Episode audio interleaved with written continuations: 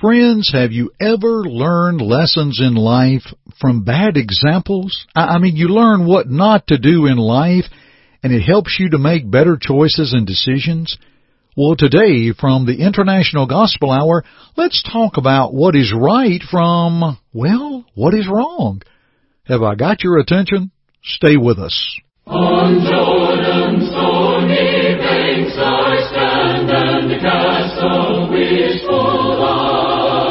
Hi, this is Jay Webb for International Gospel Hour. Since 1934, Churches of Christ have proclaimed God's Word through International Gospel Hour.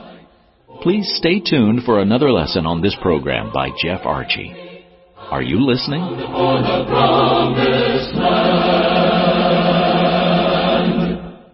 Greetings, everyone. It's so good to have you with us for the International Gospel Hour broadcast. For nearly 90 years, we have come to you on a weekly, sometimes daily basis, and we're delighted to once again be part of your listening time. We appreciate our Jay Webb who introduces and closes our program and also tells you about some things that you can use that's absolutely free from our work here at International Gospel Hour. So you'll hear Jay again a couple of other times.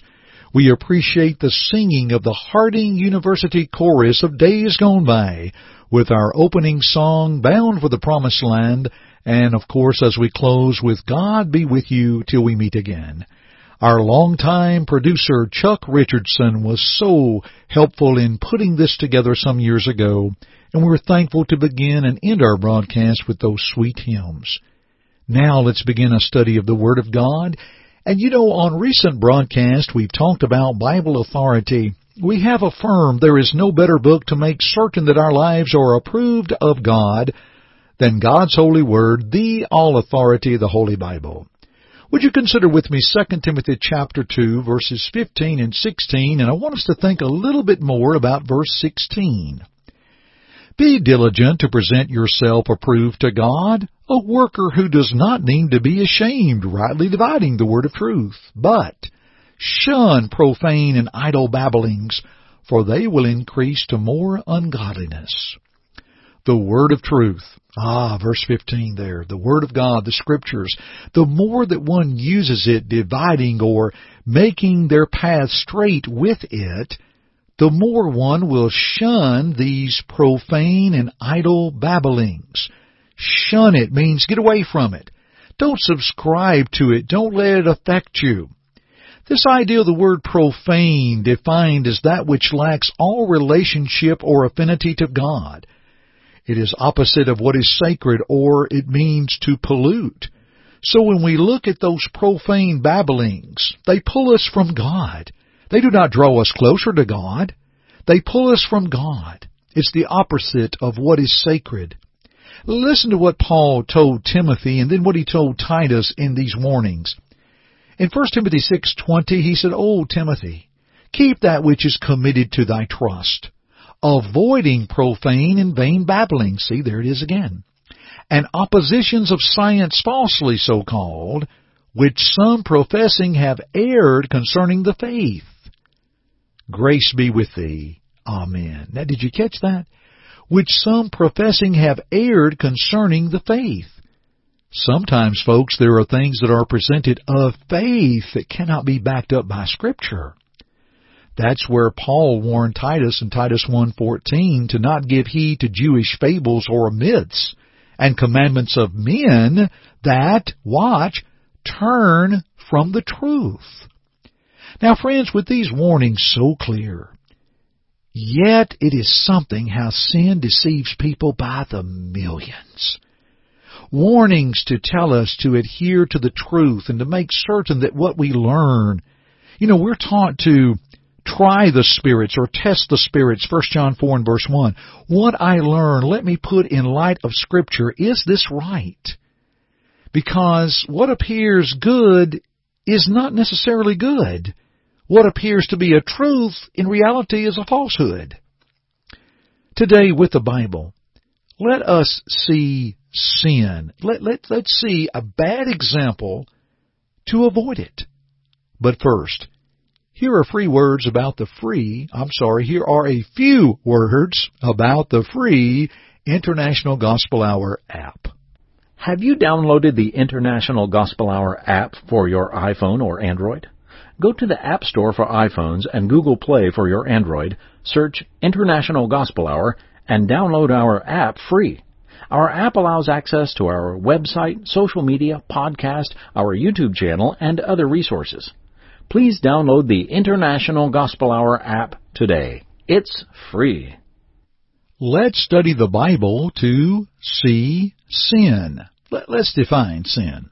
The scripture is very clear. 1 John 5:17, all unrighteousness is sin. Unrighteousness that will destroy us. Listen to Romans 1:18.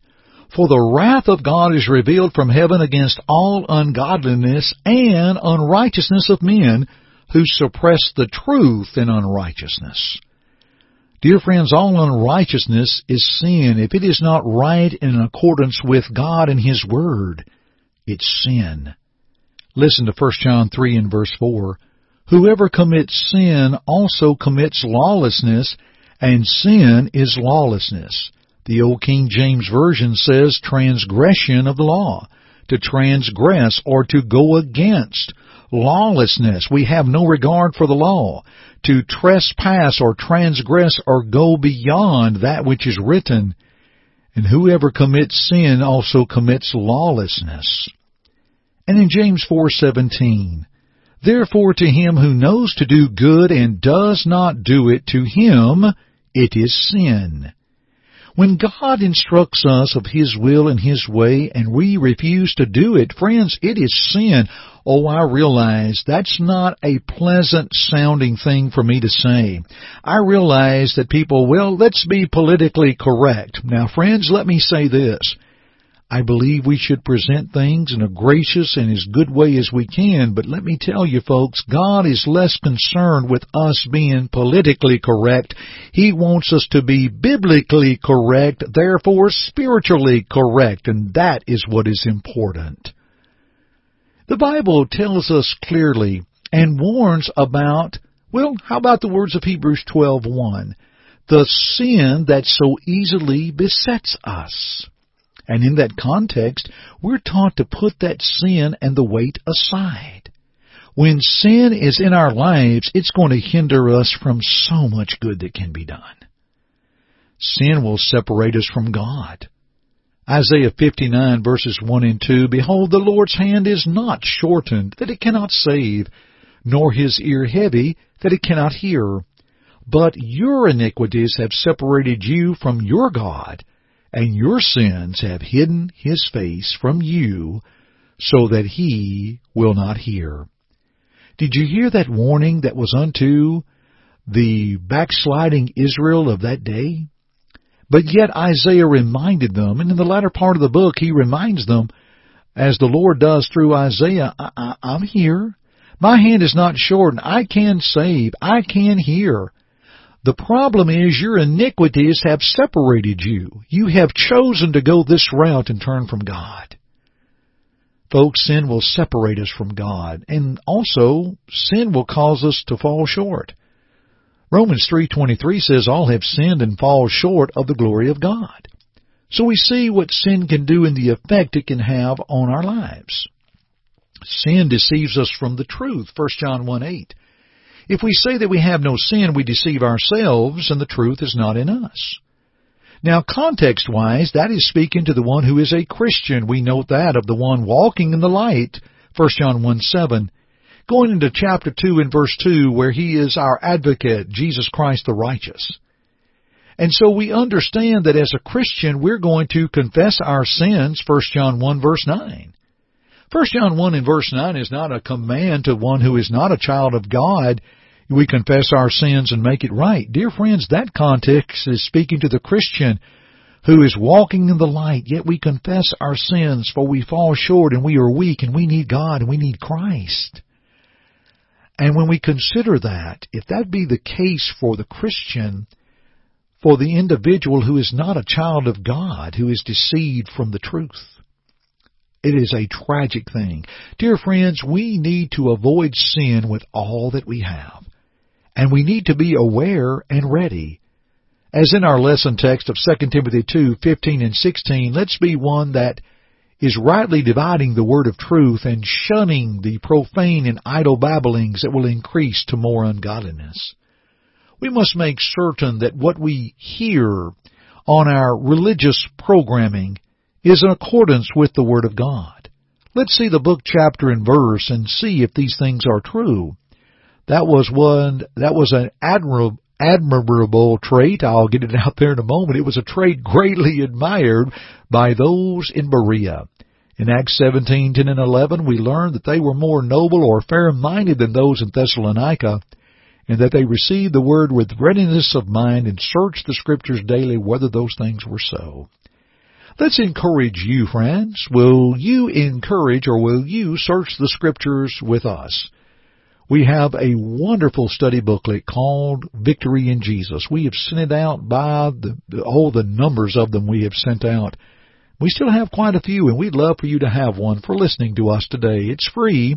Here's our Jay Webb with the details. We appreciate you and your desire to know more about Christ. Our free study titled Victory in Jesus is available in a wonderful study booklet. Please call toll free at 1-855-IGH-6988 and leave your name, address, and just say Victory Study. You may also go to our website at internationalgospelhour.com Click on the Contact tab and leave us the same information, name, address, and type Victory Study in the message box. We appreciate our listeners and your interest in the things of Christ. And now, let's return to Jeff. Therefore, friends, how important is 2 Timothy 2:15 and 16? It's vitally important because it tells us that we can be approved unto God we can see God, we can see ourselves, and we can see the sin that will take us away. Let us shun those things, and let us be obedient unto God as we believe on Him, repenting of sins, confessing Christ, buried with Him in baptism, and walking faithful. Thanks for joining me today on the International Gospel Hour broadcast. I'm Jeff Archey, and friends, keep listening. You Thank you for listening to our broadcast today. To God goes all the glory, and we hope that our study today will draw you closer to His Word to walk in His way. To listen to it again or other broadcasts, please visit our website at internationalgospelhour.com.